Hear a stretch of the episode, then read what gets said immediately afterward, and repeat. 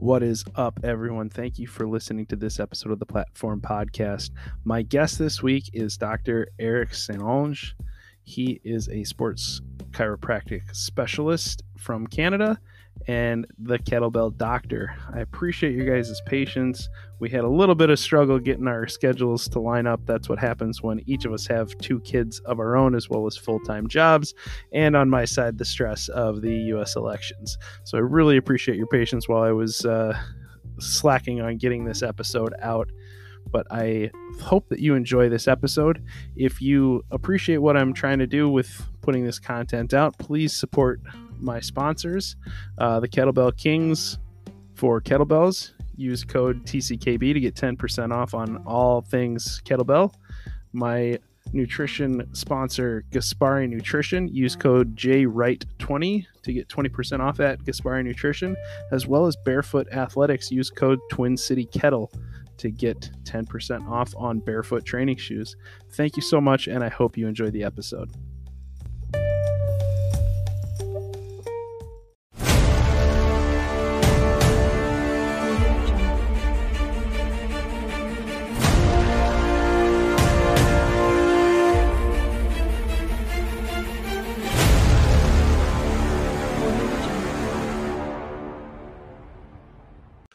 All right, welcome in to the platform podcast. My guest today is Dr. Eric Saint-Onge from Canada. He is the kettlebell doctor. He is a sports specialist chiropractor, a kettlebell athlete, and a kettlebell coach.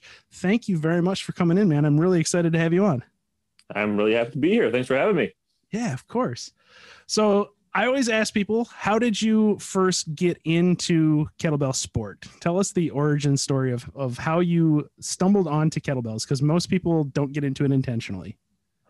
So, yeah, the way I first got introduced to kettlebells in general was uh, my dad brought one home. So, he, I, I, forget exactly how he found it, but he, he found a guy in uh, like a town, probably about like half an hour away from where from where we lived at my parents' house, and uh, who made his own kettlebells. So the guy's name was uh, Peter Puzzoli, and um, yeah, his his brand was Superhero Strength. It's not around anymore, but he brought home a 35 uh, pound and a 55 pound kettlebell home, and you know, like. that was around the time like he was trying to, to get like you know a little bit more serious with training and things like that so he was just playing around with that at home. Then I started playing around with it a little bit. And to learn a little bit more about it, um, I even had some sessions with uh, that guy, Peter. So he kind of showed me a couple of things here and there and then I wanted to learn a little bit more, so I went on YouTube, which was still relatively new at the time. Like this was 2007. Now, I was just so. going to ask what year it was because now that you said yeah. Uh, before that, I was like, okay, what year are we talking about? We could go as far back as the early 90s, or we could be talking yeah. like you know early 10s. I don't know. Like what? But you said YouTube. I'm like, oh, yeah. oh, okay, I got YouTube. I got some, like, some anchor now. Okay. Exactly. So yeah, YouTube was only around like what 2006, I think it was created. So this is 2007 oh um, God, it was a like, wasteland. I mean, even yeah. more so than it is now. It was the wild, wild west. Totally, like the you know the highest uh, video quality was like 480p or something. You know, so um, yeah, it was like like summertime 2007, and um, some of the first videos I found actually was from Valery Fedorenko and the World Kettlebell Club. My and, man. Yeah, honestly, and uh, you know, I was like memorized by his um, his his his videos where he did like the 188 snatch and I think it was like 132 jerks, I believe, like back when he was a teenager. And like I studied those videos, like all of his videos that he had on there, and I was just hooked that I that you know finally I saw that like oh my god like this is actually like a sport. People can compete with this so um, did a little bit more research on the World Kettlebell Club and saw that they were actually coming to Toronto um, in 2008.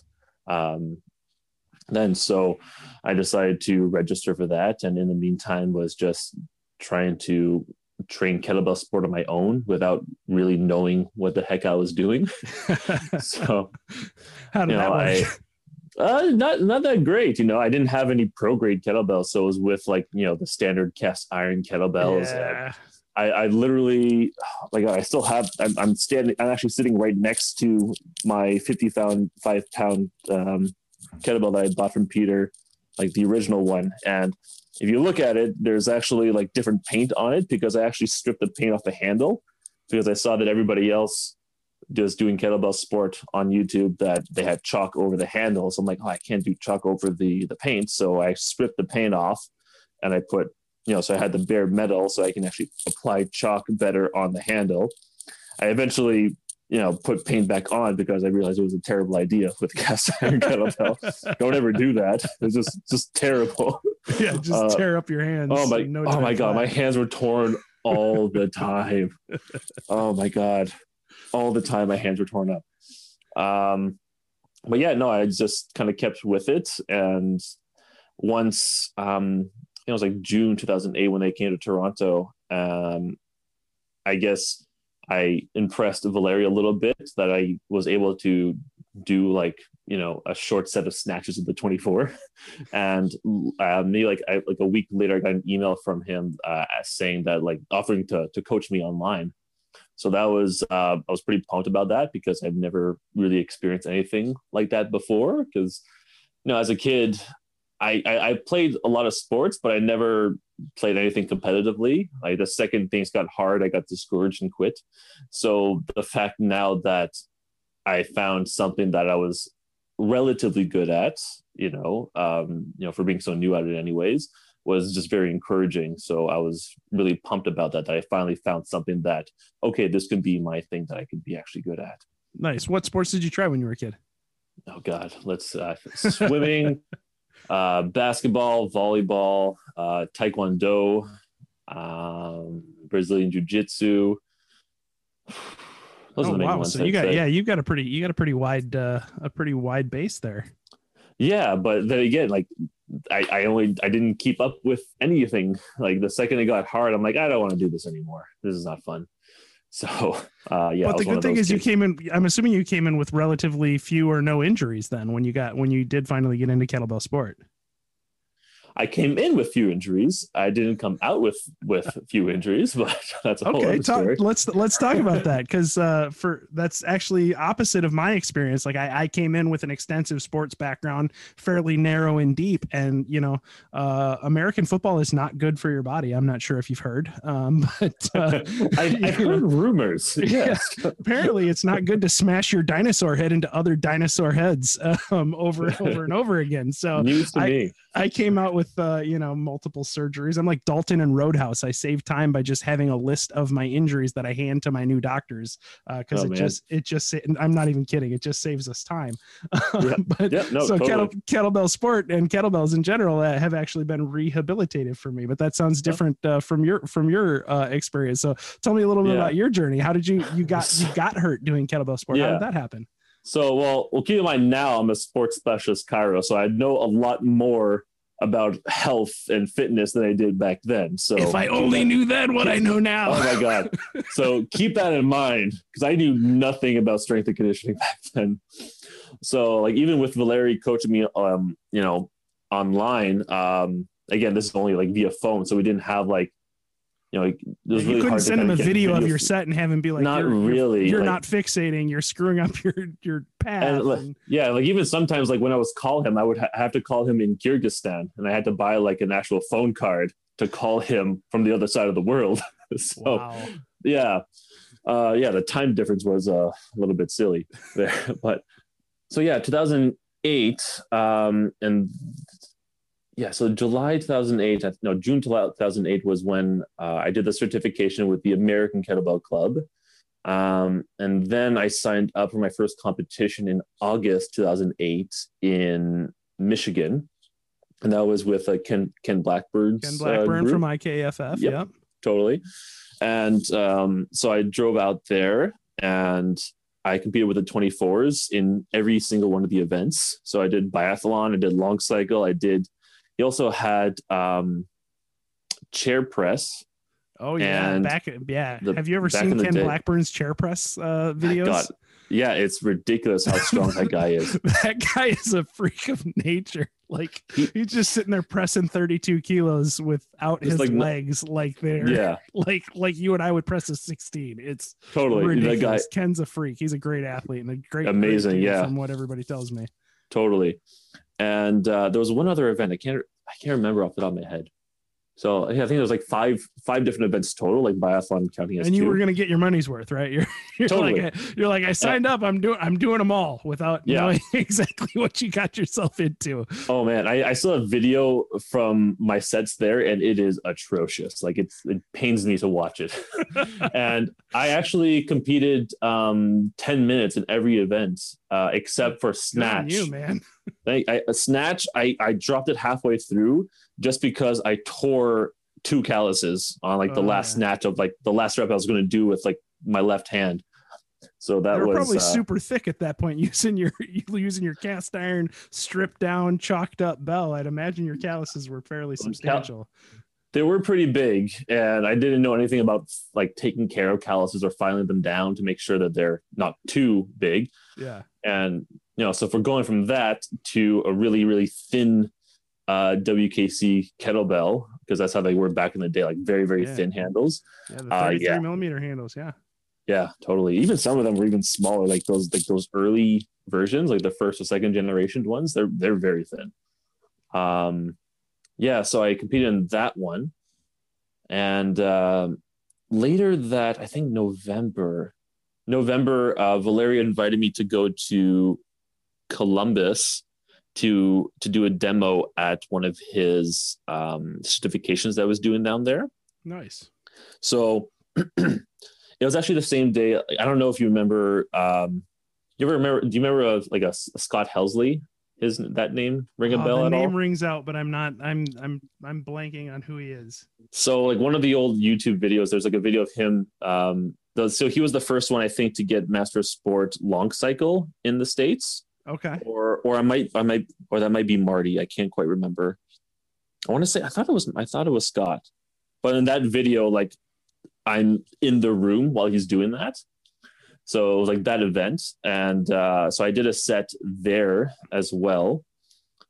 And yeah, it was shortly after that actually. Um, I was starting to get like like a little bit sore in my chest on my right side, and one morning I was um, at home and I was getting ready to go to uh, McMaster University to to write an exam, my final exam, and I blew my nose. And I, I'm one of those guys when I blow my nose, like I blow hard, like when I blow my nose.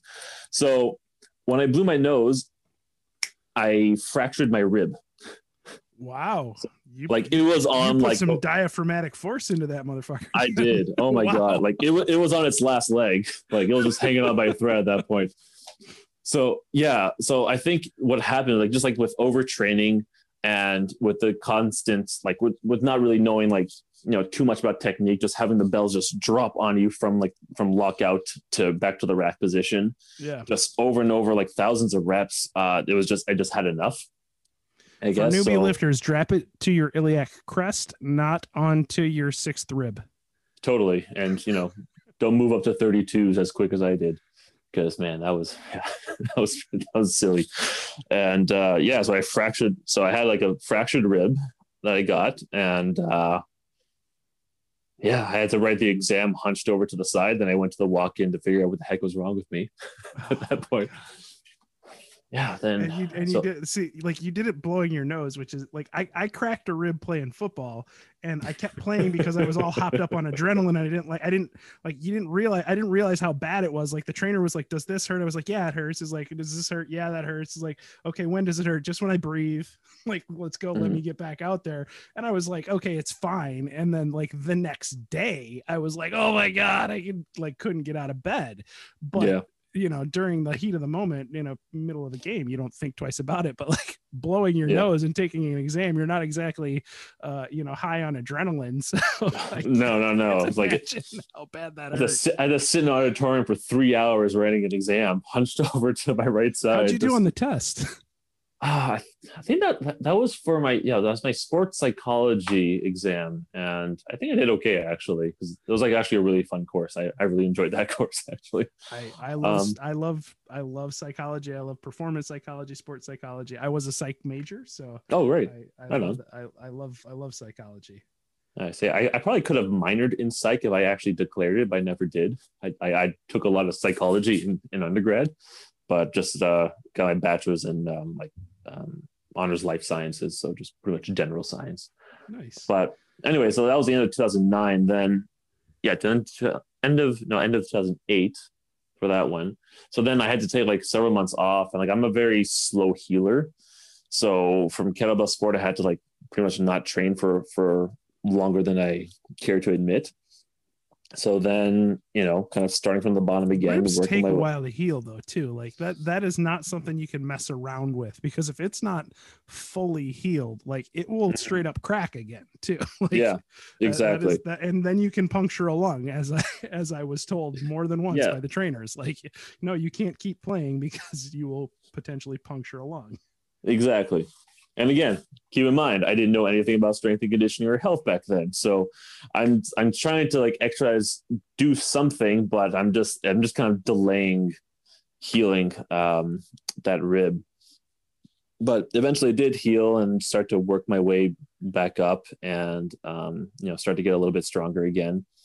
And um, I think it was what weight yeah. class do you do you compete in? Uh, back then, I was in the 90 kilo weight class. Okay. And what do you compete in now? Uh, like 105. Okay. I'm, uh, yeah. COVID has not been great for. Uh... hey, I've been in yeah. the 105 plus since junior year of high school. So, you know, you're, you're, doing, you're doing okay. Thank you, sir. So, yeah, what other injuries I got? I get? So, yeah, I think in early 2000. Yeah, there we go. I know. Yeah, it was Valentine's Day 2010. I don't know why I remember it's Valentine's Day, just Valentine's Day. Um, Were you had you met your wife at this point? I did just uh two weeks prior, actually. So that's why her. you remember clearly. Yeah, totally. Well, I met her because we started. Uh, well, we we we started working together, and I didn't ask her out until actually um, in uh, May of that year. So uh, like we were just ah. kind of friends, you know, yeah. working, and then eventually we started dating. You're like the, the there's this girl that I work with who's really attractive, and I don't have the guts to ask her out quite yet. Pretty much, and at that point. Well, at that point too, also like I knew that I was going to chiro school that mm. that summer, so I and I was you know most likely moving away, so I knew I didn't want to start a relationship or anything like that. Yeah. And February 1st, 2010, I start work and I see her. I'm like, damn it. I want to marry this girl. I gotta have to have a long distance relationship now. This is gonna suck. Damn it. Yeah, that, that all went through my head. But uh, yeah, so eventually we did start dating. We did have a long distance relationship, and we ended up uh, getting married and having two kids. So it actually worked out. there you go. Congratulations. That's Thank awesome. you. If only, but, if only uh, you hadn't waited so long, it wouldn't have been long distance yet. Totally. and uh, so yeah, that Valentine's Day, I was actually uh, training somebody, and um, I was training him in my garage because that was the only place where I could, you know, do kettlebells and like you know have chalk flying around that I didn't really care. And um, it was a little bit cold out, and I was kind of just at this point I was just kind of teaching how um, you know, technique ideally shouldn't should look fairly similar depending no matter what weight you're using. So if you're swinging, say a 16 or a 40, it should look relatively the same, you know, technique wise. Mm-hmm. And at this point, I, I, had warmed up quite enough, and um, you know, again, cold. So when I was swinging the 40 kilo with one arm, I herniated my disc. Ooh. So yeah, Which that was one? not fun. Uh, L it was never I never got a MRI back then of the disc, but um, with the symptomatology, I would say it was L L5S1. Okay. Yeah. So yeah, so then I had to finish the personal training session with oh. you know oh. with uh with a little bit of pain there. yeah. yeah. Yeah. Just just a just a skosh. Yeah. yeah. It's uh yeah. And that was also was that radiating down your down your leg?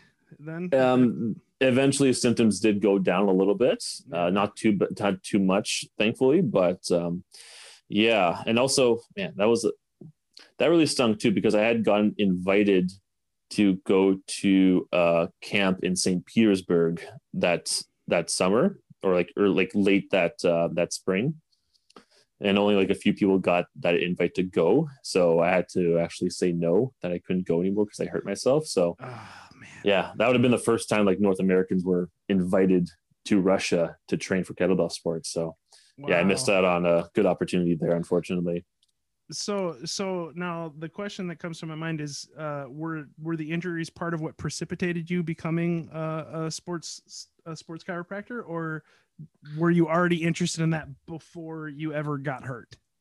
No, actually, I um, it was actually because of kettlebell sport that I am a chiro. Honestly, That's because other like I've had like other little aches and sprains kind of along the way, and I went to uh, my my dad's chiro, and I had seen her when I was like, God, like in sixth grade or something like that for for stuff back then, and uh, I went back to her, and she fixed me up. And I'm like, this is awesome because chiro is next to God. I tell you, and with totally capabilities, it's amazing.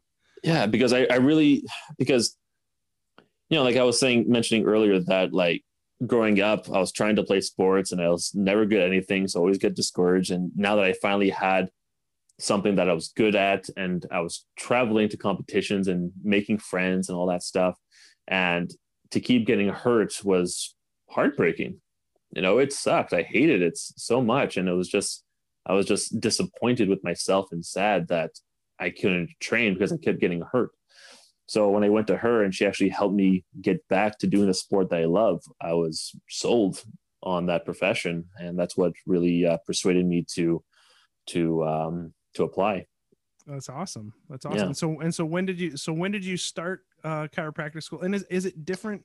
I, am not sure how I'm not sure how well the curricula align across uh, America versus Canada. Like how long do you ha- how long do you have to go? Is it is it the same duration? Because you obviously you did your undergrad in general sciences and then you yeah. and then you went to chiropractic school. How long how long is the training in in Canada for for becoming a, a chiropractor? Well, funny enough, I actually did my chiro schooling in the states. Oh, nice. So that was like the whole like long distance relationship thing. Like I'm moved because I was moving to another country. I didn't uh, assume uh, because Canada's a relatively large country too. So you yes, have distance there. we only have two schools in Canada, and one's in uh, Quebec, and they only allow five people outside of the province of Quebec uh, into that program every year. So it's wow. you know and it's all in French, which is which is fine. Like gonna, i was just I was just gonna ask, does it have to I'm, be in French as well? Because yeah, like I'm I'm fluent in French, so it's it wouldn't have been a big deal, but um, yeah, the way that it worked out, um, you know, I decided to go to the one to school in the states, um, just because the the the the way that it works in the states is that they work on trimester, and they kind of run just year round. So instead of it being a four year program in Canada with summers off, like you would see in like, you know, traditional university and things like that, in the States, it's literally year round with just like a week or two in between trimesters, and you're done in three years, four months. So it's the same amount of schooling, just compressed, condensed, more condensed. Intense. Exactly. Yeah. yeah. Americans because, are intense. I don't know if you've heard that. because I, I graduated undergrad in 2009, still not knowing what I really wanted to do, and it was only later that that year in 2009 that I applied for chiro school. So I took essentially a year off from under between undergrad and chiro school. So it was also another reason why I kind of wanted to catch up on missing time or lost time. Um, to to to go to the states to kind of do the the quicker version of uh, chiro schooling. Yeah, well, and you and you had a you know a girlfriend to get back to and then uh, put a ring on the finger and all that all that good stuff too. So totally. all the, exactly. all the more motivation to to get the certificate faster than as fast as possible right? Exactly. Yeah. So what and, makes a oh sorry go ahead go ahead. No, no no go ahead. What were you going to say? Oh i was just i was wondering what what's the what's the difference between i, I don't I, i'm i know a lot about chiropractic in general but i don't know about the different subspecializations. So so what makes a sports specialist chiropractor different from say uh you know a general health chiropractor or what other subspecializations are there within chiropractic care mm-hmm. so it's different within the states and canada So in the United States, you can get a diplomate in various um, subspecialties. So uh, for sports, I, there's like a there's a diplomate that you can get in um, sports sciences, and you can work your way up. Uh, you work your way up to fellowship status. I, I can't quite recall, um, but there's like I think like 30 different diplomates that you can get within the chiropractic profession in the United States. But in Canada, there's only five specialties that um, the college recognizes in Canada. So sports being one of them. So for myself to to get to become a sports specialist here in Canada, um, there's two different routes you can do it. I did the route where I did a residency out of the Canadian Memorial Chiropractic College in Toronto. So it's a competitive residency residency that you apply into, and it's uh, two years full time. And through that, you just fulfill all the requirements that you would need to, and then you take your fellowship exam. And if you pass, you become a fellow with the Royal College of Chiropractic Sports Sciences Canada. Uh, there's also another route that you can do it independent of a, a um, formal residency program, and that is you find a advisor who is a sports specialist chiro in Canada to kind of help guide you, and you have to do fulfill all the other requirements, but kind of try to to, to to find all the pieces on your own versus like the residency how i did it. Everything is just kind of handed to you so most people that when they do it externally they um, enter into a master's so that they can fulfill their um, their research requirements so they have to to create original research project to do a systematic review publish some case reports uh, a bunch of different coursework um, a thousand field hours as well um, I think that's most of the requirements off the top of my head. I think there's a couple more, but um, yeah. so sounds, sounds pretty easy. Like anybody could, like anybody could do it. You know what? I had so much free time back in the residency compared to now having two kids at home. it's it's ridiculous. That, um, is, that is very true, painfully true. so yeah, so I went the residency route, and um, yeah, two years full time, and it was um, yeah jam packed all the time. So I had to, you know, every we did like several like uh, professional pres- rounds presentations that you would have to present to uh, in front of the entire school periodically like each each one of the residents would take turns so you had to get used to you know preparing academic um, presentations um, gosh yeah so i did my own i did my original research project too on the turkish get up so i um, I did a. Why do uh, Turkish people get up like that? I'm not sure actually. uh, so yeah, I I did a uh, I studied the shoulder muscle activation during the Turkish get up. So it was just a descriptive analysis, and yeah, so I, I had yeah, so I had uh, 12 subjects come in and just slap a bunch of EMGs on their shoulders and had them each do I think 10 trials of the Turkish get up on their dominant side and just kind of described what was happening with their muscle activation during the entire process. So, awesome. yeah, thank you. So that's actually published now. It's been published for several years now. So um, if you just like literally just go into PubMed and just search my name, it'll it'll come up. I'll and put the link in the show notes so people can cool. so people can read it because it, it is a, it is a good study and it's one of those uh, if I only knew then what I know now right I I had my left shoulder surgically reconstructed in my freshman year of college after having it uh, sublux over two dozen times. So, oh boy, had I had I known uh, in high school what I know now, uh, I would have had a much much more stable shoulder girdle and much better balanced anatomy. And uh, you know, I wouldn't have spent I would spend more time rowing and doing pull ups and not so much time on the bench press. But uh, you know, still love you. yeah, hindsight is twenty twenty. I tell you, boy. So um, yeah. So then I what else did I do? Yeah, just a bunch of schoolwork, and then I yeah, eventually wrote. So I did my residency from 2014 to 2016, and then I was able to sit for my fellowship exam uh, late 2017, and I've been a fellow since then. Excellent.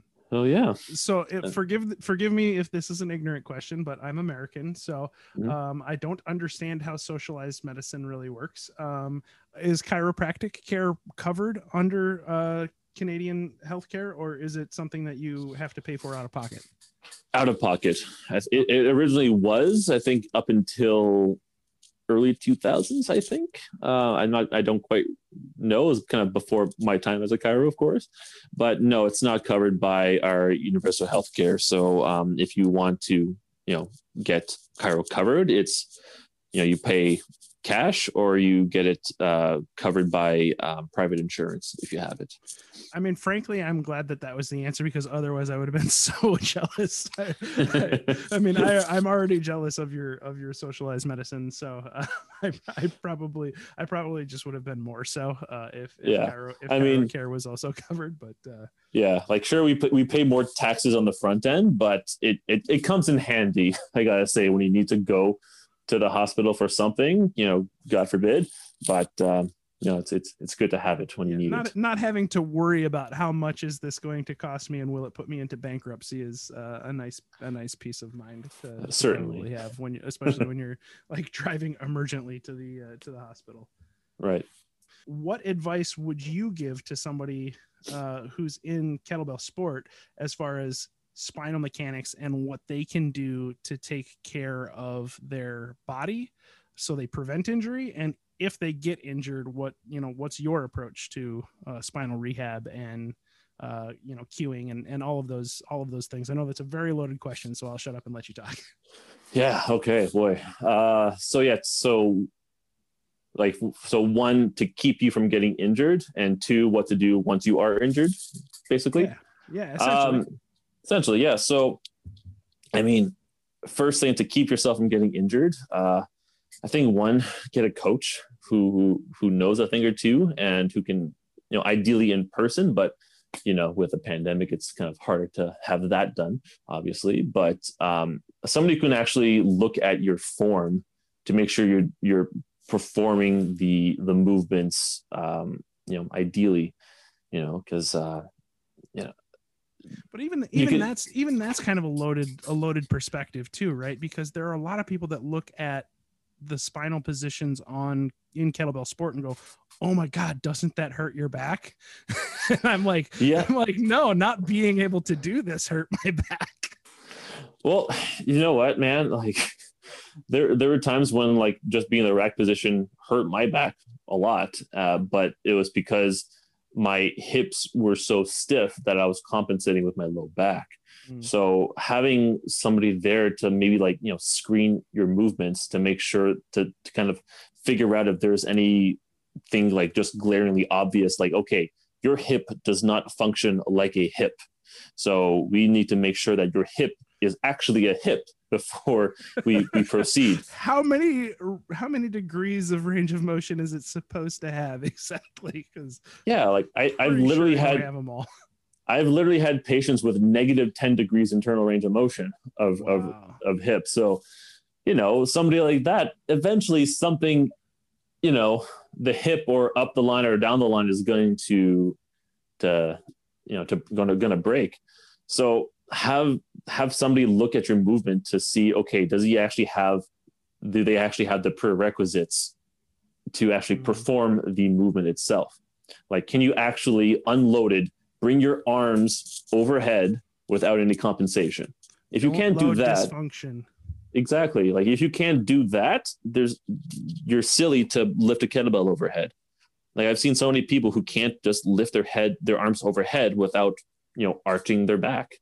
And you know eventually that will hurt your back down the line you know sooner or later it's something that's going to happen.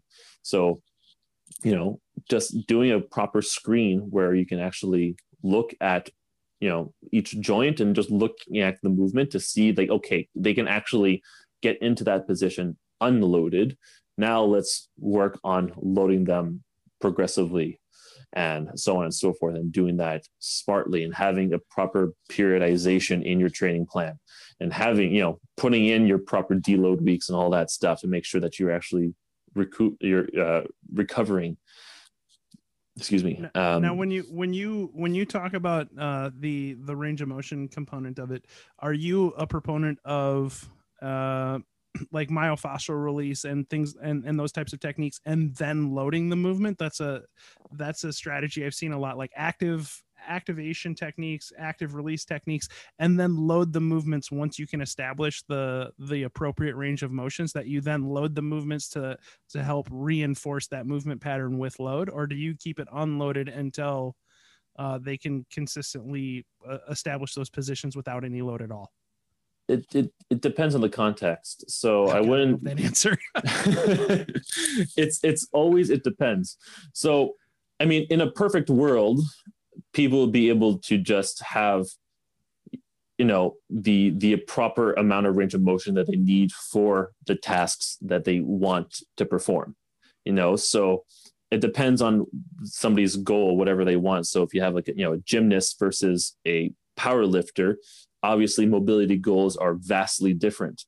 So um I'm not sure I'm answering your question. Can you ask the question again? yeah, yeah. I just, I just, I was curious. That there's a dichotomy, right, in the in the mobility world and in the strength and conditioning world, right? Do you not put somebody under load until they can safely perform the range of motion necessary for the movement without load, or do you do modalities that help increase range of motion, activation techniques, release techniques, et cetera, that allow them to achieve the range of motion, and then put them under load so that there, there's a theory that that actually accelerates the gains by activating and releasing to put them in proper range of motion and then by loading once they can get into that that range of motion that they are then actually activating the the stabilizing muscles and et cetera. You're addressing weaknesses and dysfunction in the acceptable range of motions and you can actually get progression faster. It's kind of a dichotomy i've seen among experts and i'm curious what your what your take is from your expertise and your experience. Mm-hmm yeah so certainly uh, for for me as a healthcare professional like you know i can actually put my hands on somebody and perform either myofascial release acupuncture joint manipulation to essentially you know quote jumpstart the whole process and you know provide a small window where they have access to that extra range of motion. That was so the that, word i was looking for. Thank you. Yeah. The window. the window yes. So that they can then train on their own to help reinforce that newly achieved range of motion.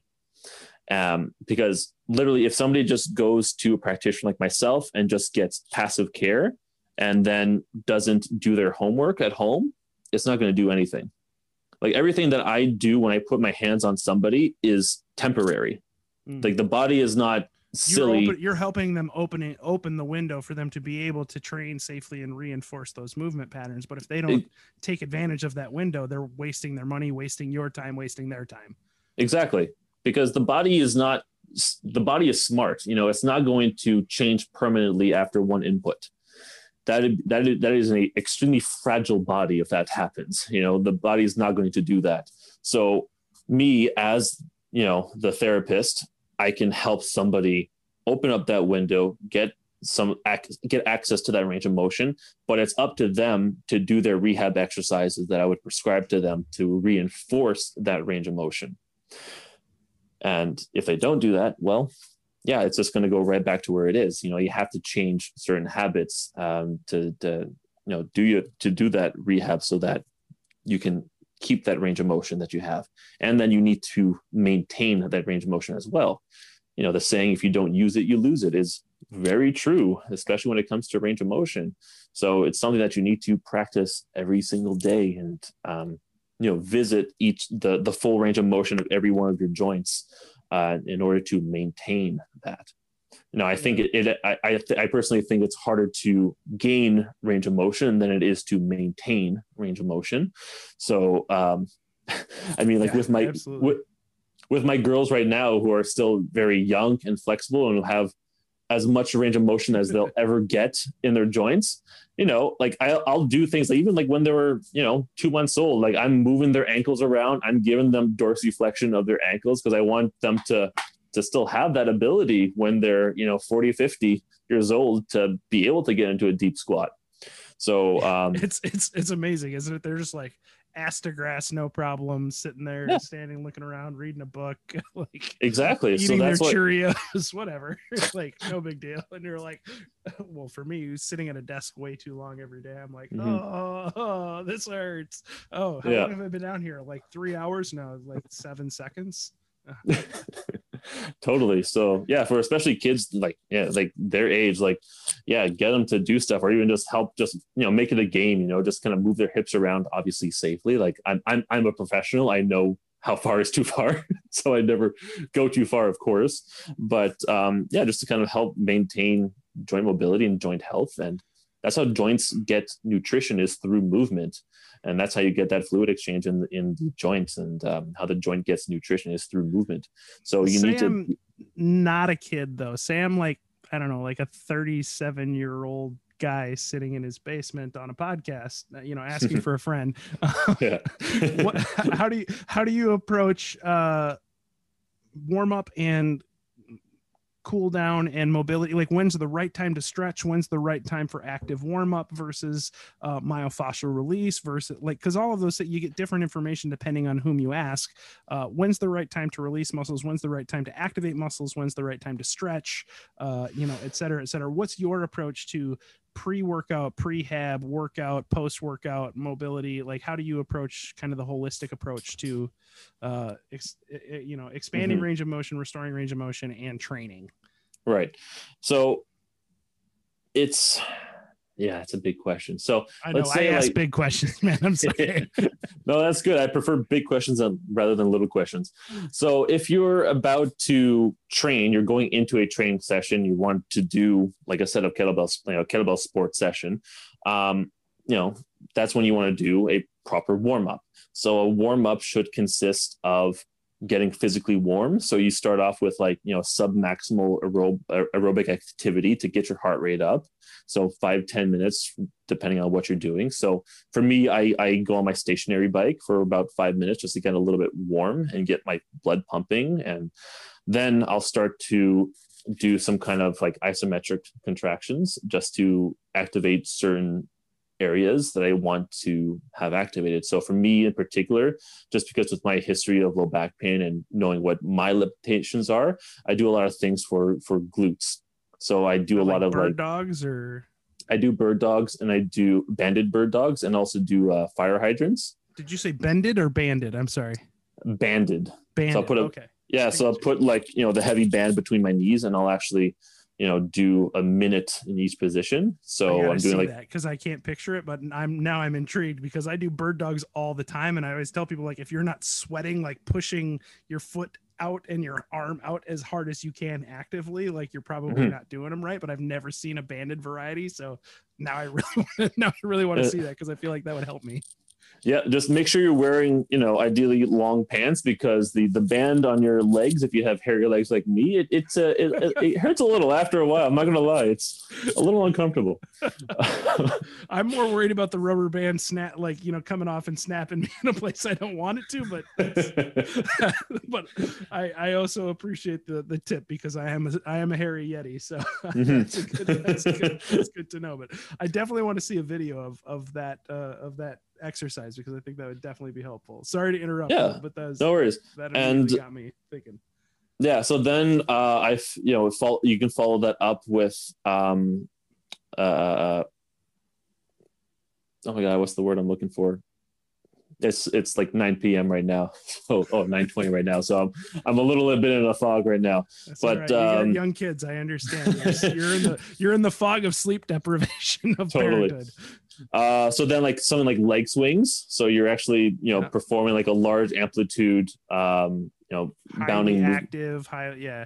yeah there's a word for it i can't think of it at the moment it's it's it's blatantly obvious i just can't think of it in this Dynamic particular is that the word you're looking for? Dyna- yeah, like yeah, like you're doing a dynamic warm up essentially. So a dynamic uh, movement. So I'll do like leg swings, like 50 on each side, but at a fairly oh, wow, brisk. Yeah. brisk- okay. Yeah, so at a brisk pace as well. Yep. So what you're doing by squeezing all of your those muscles and you're actually working them in this particular way, you're getting you know this uh, post activation potentiation, so that next time that I want to you know contract those muscles, it's going to be a lot easier for your body to achieve that. All right. Not all of us went to chiropractic school. Oh. You got to dumb that down a little bit. Post activation potentiation for, for, for for the dummy for the dummies in the conversation. So, so for example, okay, so everybody at home, if you're not driving your car, one of the things that you can do right now is like if you go into a doorway and you're in the middle of the door, so the doorway is on either side of you, you just kind of push your arms into the doorway nice and hard, and you hold that for a good 30, 45 seconds and relax. And then you can just note it, then you try to bring your arms back up. You'll just note that your arms have an easier time of going, you know, you're, you have an easier time of abducting your arms mm. uh, at that point. So right now, tense, relax, stretch, tense, relax, stretch. That, that not not really stretch, just like tense, like tense them, like contract the muscle, like isometrically, relax, mm-hmm. and then then lift your arms up. So mm-hmm. like then you then you actively go through that range of motion of like the muscle group that yeah, you're. I meant, stre- I meant stretch as in increase the range of motion, not not actively stress, but like you, you start at one, you start at ten degrees tense and then relax and then move up to 12 degrees tense Relax. Well, in this in this particular case, just as this is just as like a demo. So you just like just squeeze at um, whatever amount of degrees, like 20 degrees, whatever. And you just hold that for a good 20, 30 seconds, like really hard contraction. Then you move out of the doorway and then you try to lift your arms up. Oh, it's okay. almost like your arms are just kind of being lifted up because your your your muscles are now primed to um, to to oh. to to contract. Post activation potentiation. Okay. Yeah. I totally got so, it. Like literally, it's in the name. So post activation. So post like so like the action. Yeah, it, it, makes it makes sense now that you explained it. Just it's you know it's it's uh you know it's eight thirty for me, but uh, yeah. you know, so so that's why people. Took me a second. Exactly. So that's why people warm up muscles. That's part of the reason is that, you know, so that the next time you contract those muscles, it your body has an easier time to contract those muscles because they've been activated so many times prior to. So then you know it's you you'll be able to achieve the move the movement you want to do a little bit easier. So that's why people again like warm up muscles. Like before you go into you know do a set of squats for instance well you warm up with lighter weight squats and you work your way up to heavier squats.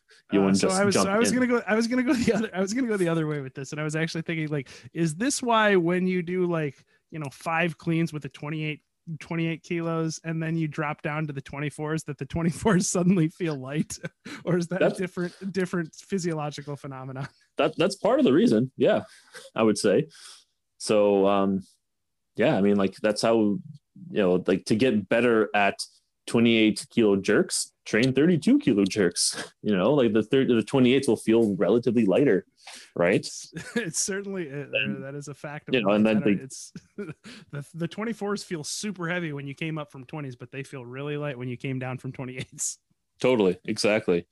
So yeah so prior to training having a proper warm up is ideal. It, it, it's, it's i should say ideal it's necessary yeah. You know um, it's optimal. like, like, if that's what you want to if you want to optimize your performance you got to take the time to warm up. So exactly. how, how long do you take? I mean i, I mean i take like I mean, 25 kettlebell sports sessions take take a good 60 to 90 minutes a lot of times. How much time yeah. do you take prior? I mean are you taking 30 minutes to warm up? Making yeah. it a two hour session well like well now with you know kids you know well, before before and... before you had an 11 month old before? well yeah. before back in the day before kids and things like that um again uh, my warm-ups would probably be a little bit quicker because again i didn't know quite as much as i do now. So my warm-ups would be maybe like 15 minutes or so and then sessions you know as long as an hour and a half or so. Now my warm-ups are like are, are like a half an hour and my training session would be like another maybe 45 minutes or so before yeah. the kids wake up.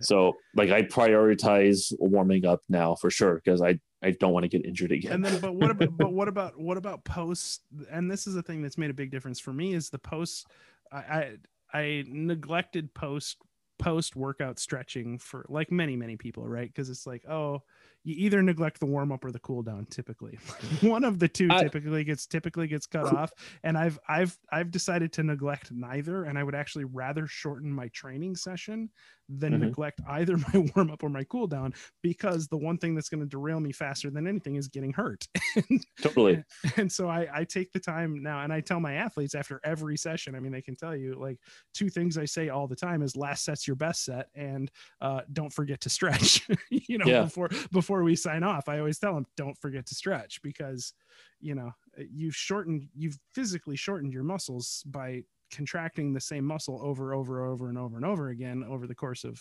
100 200 reps whatever you've done in the in the workout. Like they physically get mm-hmm. shorter and shorter and shorter and if you don't restore that that active range of motion when they're warm and trained you actually shorten your range of motion over time right? So like post workout well, stretching for me and if i'm wrong please correct me well i know some of the research is showing that um you know doing like a long you know uh, stretching after like a, a, a training session is not necessarily um, it might lead to actually increased soreness of the muscles if you stretch after a workout Really? So I would say anything, just do like a like a little cool down afterwards. like five minutes. So I shouldn't. I shouldn't. I don't want. I don't want to overstate. Like I'm talking. Yeah. Okay. I, then I you're like fine. Five minutes. I'm talking like I do. You know, uh, child's pose, bird dog, or not bird dog, uh, pigeon pose. Uh, you know, some dragon lunges, like things that are going to restore the range of motion. In okay. Yeah. My hip internal and external rotation, if I can uh, some, yeah, some stuff for my thoracic spine. You know. Yeah, yeah, you're you're you're fine with that stuff. But like if you if you're putting in like a long stretching session after like a strength session, that you're you're gonna get you're man, gonna be got, real. I got I got two kids that need to be fed dinner or put to bed or teeth brushed or whatever. So like if I can get like seven minutes of stretching and that's a that's a win. for, yeah, for I I hear you. Like the second I go on the floor and I stretch something, my both my kids are jumping on me. Like I have. so um yeah, like after yeah doing like a cool down for a little bit, that's great. Like I just want to do a heavy stretch um centric um you know routine right after a heavy session because just you might just be a little bit more sore for the next day or two after that uh, versus if you didn't do it. Yeah, it's funny that you say that because anecdotally, now that I think about it, like I've I've recently started. Um, I I now do uh, an extensive warm up, an extensive to your point, like 15 to 30 minutes. I mm-hmm. do my 60 to 90 minutes of training, depending on how what phase of our cycle we're in, right? If we're in the heaviest phase of a biathlon, it's going to take 90 minutes. And then I do five, five, minutes cool down. And then I'm like, I don't have time for GPP because I've already been at it for two hours. Yeah. Um, so on, so then I do my GPP and my cardio and my stretching on my off days. So, so, and I've actually found that that generally I, I get better I get better results from a soreness, recovery, et cetera, by not doing a big stretching session, not doing GPP on the days that I'm doing my my heavy kettlebell sessions, even though mm-hmm. it's a greater frequency of training uh, by spacing the volume out more and also having the intensity undulate between those different days. I have found that that actually increases my uh, increases my recovery, decreases my soreness, and increases my increases my performance uh, in, in nice, my yeah in my kettlebell sessions since I don't really track my performance on my GPP because I don't care about care about my performance on my GPP. I care about my performance on my kettlebell stuff. Right, right. Yeah, that makes sense. So um yeah, I'm not sure where we're going with that. So uh, it was just yeah. rambling. you don't have to make it cogent. It's fine. Yeah. So so yeah that's like the main the main gist of it. So warming up very well before a session you know using some active stretching um, you know some act, using some active range of motion to get your muscles primed up for the session. And then after the session a little bit of cool down. Um, i wouldn't go heavy into the the stretching after a session. And um, like you're saying like you're saying um, save your your active stretching for a separate um, day entirely and kind of dedicate that session to that to do like kind of work on the areas that you need work on kind of focus on those areas. And every day hip rotation. Ugh. yeah that's that's that's a big one for a lot of people is the internal range of motion. And um, David, every, David Keown, the Irish Irish kettlebell yoga master, has gotten me really uh, he, he I, am not sure I'm negative 10 degrees of internal rotation, but I'm definitely I'm definitely one of those people that can barely internally rotate uh, my hip, right. and it's uh, I'm I'm making progress though, and it does it does make a difference. That's good. And again, it's it's all relative. You know, for for kettlebell sport, do you need to have more range of motion? Not necessarily internal range of motion, but for hip health, I would I would you know tip towards probably yeah you know so it depends again what the the the purpose is. I want So- to be that guy that can still like squat down and pick up his grandkids when he's 75, right? That's 100%. you know, like like kettlebell sport is great and like but let's be honest, I'm never catching Ivan Denisov. No. you, you know, he's been at he's he's been at this for 30 years longer than me. you know, so I'm like I'm I'm not going to catch that guy. I'm I'm No, here to yeah. do this to try and to try and be as strong and healthy as I can for as long as possible. Uh, so I'm I Totally. try and bear that in mind, even though I like in my head, I'm like, ah, I want to get, you know, master of sport. I want to get CMS, like all of those goals. But at the same time, it's like, at what cost though? Right. If, if, if you get master of sport, but you aren't able to do anything when you're 60, was it worth it? No, because I didn't make any money by being master of sport. It's not like, it's not like being an NFL player where you sacrifice your health for the upward mobility of your family. Like it's just a, Yeah. it's an achievement, but, But know, look, any any sport performed at a high level is not, you know, quote, healthy for the body. yes, You know, I mean, 100%. NHL. I mean, the, the body was not designed to put on a skate and hold a stick on one side and slap a puck into a goal into a net. Like it's not the body was not designed for that. You know, like Yeah. you know, hockey players, do man. really well, and it's awesome to watch. Yeah, but then, you know, when you're 32, you're getting a hip surgery already. Uh, it's you know, it's at what costs? Again, I'm not knocking hockey, obviously. Like I'm a sports No, specialist because I want to keep. excommunicated keep- from from Canada. I think. well, no, like that's the whole one of the reasons why I'm a sports specialist because I want to keep people in sport.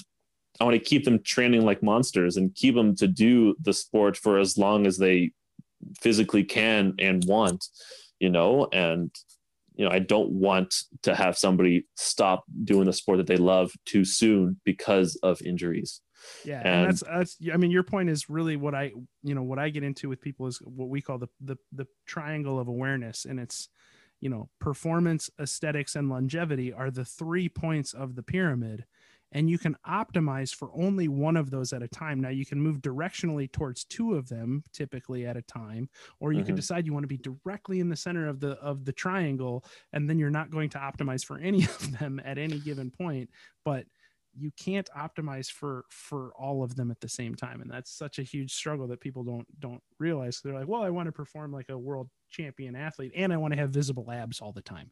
It's like Yeah, well, no, no no no you, can't, you don't understand. Like that's not that's not how it works. Like exactly. look at 95% of the world's you know optimal performers they don't look like george st pierre he's a freak of nature he just happens to have six pack abs all the time and perform like a freak of nature because he's a freak of nature like Yeah. he doesn't he doesn't train to have six pack abs he trains to be the best mma fighter in the world and he just happens to have six pack abs like that's, Exactly. that's coincidental, you know. But David Yeah. Cormier is also a world class MMA fighter, or you know, both of them before they retired. David Cormier was a world class MMA fighter and a world champion, and walked around, you know, with a little bit of a beer belly. But Mhm. he could hip toss a he could hip toss you and knock you out in half a second flat, you know. So Yeah.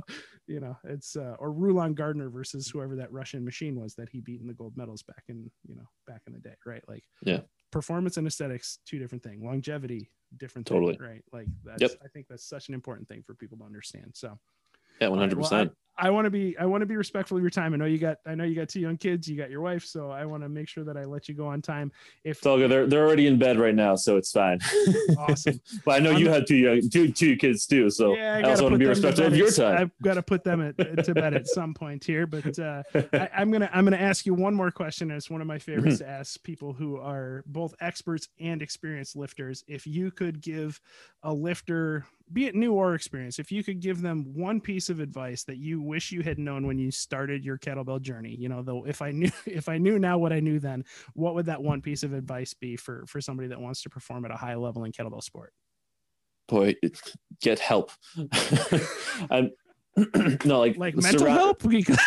No like surround yourself by people who are in the same boat as you and you know can have you know can can feed off each other and you know bounce ideas off of each other and um you know so that you can both thrive together instead of going it alone so you know it's either get a coach get a you know like I have, I have, a, I, I'm in a Facebook group with a bunch of other kettlebell heads, and we just talk training all the time, and it's good to kind of keep each other motivated, and um, you know, to have that community behind you.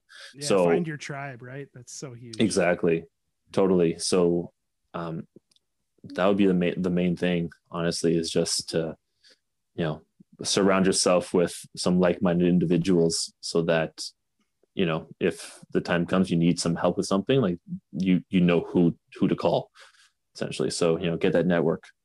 That's awesome. Well dr kettlebell i very much appreciate you coming on how how can people find you how can they follow you how can they hire you any of those things um you know this is your chance plug plug yourself on the on the social medias you've got a good you've got a good youtube following with uh what journey journey to cms or Journey to Master uh, Sport. Well, Sorry, Journey to Master Sport. Road, road to Master ah, Sport. Ah, it's so close. It's been it's been a little bit on hold this year because well, obviously the pandemic. I yeah, it's like the extra kid. So to sit down to edit videos is uh, proving difficult. um, but it is happening behind the scenes. Uh, not as often as I would like, but it's it's happening. Uh, but yeah, if you want to find me, um, just literally on any of the socials, it's Dr. Eric Onge. Um, they don't allow hyphens on a lot of the usernames, so it's literally just D R E R I C S T O N G E. So Dr. Eric St.-Onge with you know. I'll, I'll tag I'll tag it in the uh, there we the go episode descriptions for you for everybody. Make it easy. Yeah. So literally all all the socials is that same username. Nice. Mm-hmm. Awesome. Mm-hmm. That's awesome. And I, have now I've got to ask you, how is the journey to master of sport going? How is the road to master of sport going? A lot of setbacks, unfortunately. You know, uh, like well, with all the injuries I've had over the years, and well, I've I've gotten my master of sport in snatch only. Oh, nice. So, uh, well, so you're you. a master of sport, at least in one of the three. That's one of them. I can say so. Congratulations. Thank you. You get that, you get that title for life, master. There we go. Yes, but I'm still looking for for master sport and biathlon and long cycle. Those are the the ones I've been really striving for. Um, like right now, honestly, my main limitation is just consistency, because yeah. you know, family is priority, of yeah, course. Absolutely. So that's I mean that's that's the that's what matters ultimately. It's I I get it. You know, it's yeah. It's, it's so taking, that's taking care of the family and finding time to train and uh, that's yeah that's always the that's always totally. the the struggle like this is 10 years ago. Like i'm literally training like five days a week for two hours every day. That does not happen anymore. I'm lucky if i get three hours a week. That's a, that's a good week if i get three hours a week. Oddly enough we don't get any younger and it doesn't get any easier as we get no. older and the, more and more of those three hours is dedicated to warm up because I'm getting older and older. so it's, it's not a good uh, relationship there. It's yeah, no. I, I hear that it's a race against the clock, or you go the other way and you're like, look, I'm looking at those senior divisions, and I'm like, if I can just maintain my strength at the 24 kilos and hold out long enough, I just yep. need to age into the master of sport scoring. That's my strategy. I'm like, I'm just gonna age into the master of sport category if I could just keep keep the 24 kilo weights strong enough. Like I'm just gonna age into totally. it. That's that's my goal. So. now I, now the secret is out. there you go. Exactly. well, we Eric, thank, thank you so much, man. I really appreciate your time and I really appreciate you sharing your expertise with us. Thank you so much. I, I can't I can't uh, express enough how much uh, valuable information was packed into you know an hour here. So I really appreciate you taking the time. Thank you so much. I'm glad we could finally make it work. Yeah, absolutely. Thank you. This, this is my pleasure. This is a lot of fun. Thank you for having me. All right. Thanks. I'll talk to you soon. Absolutely. Take care, brother. Bye bye. Bye.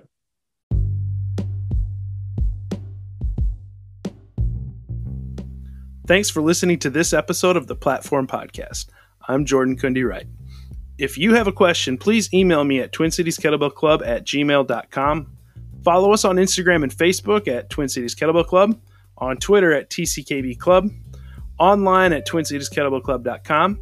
And please help us grow our reach and give us a review on Apple Podcasts, Spotify, Stitcher, or wherever you get your podcasts.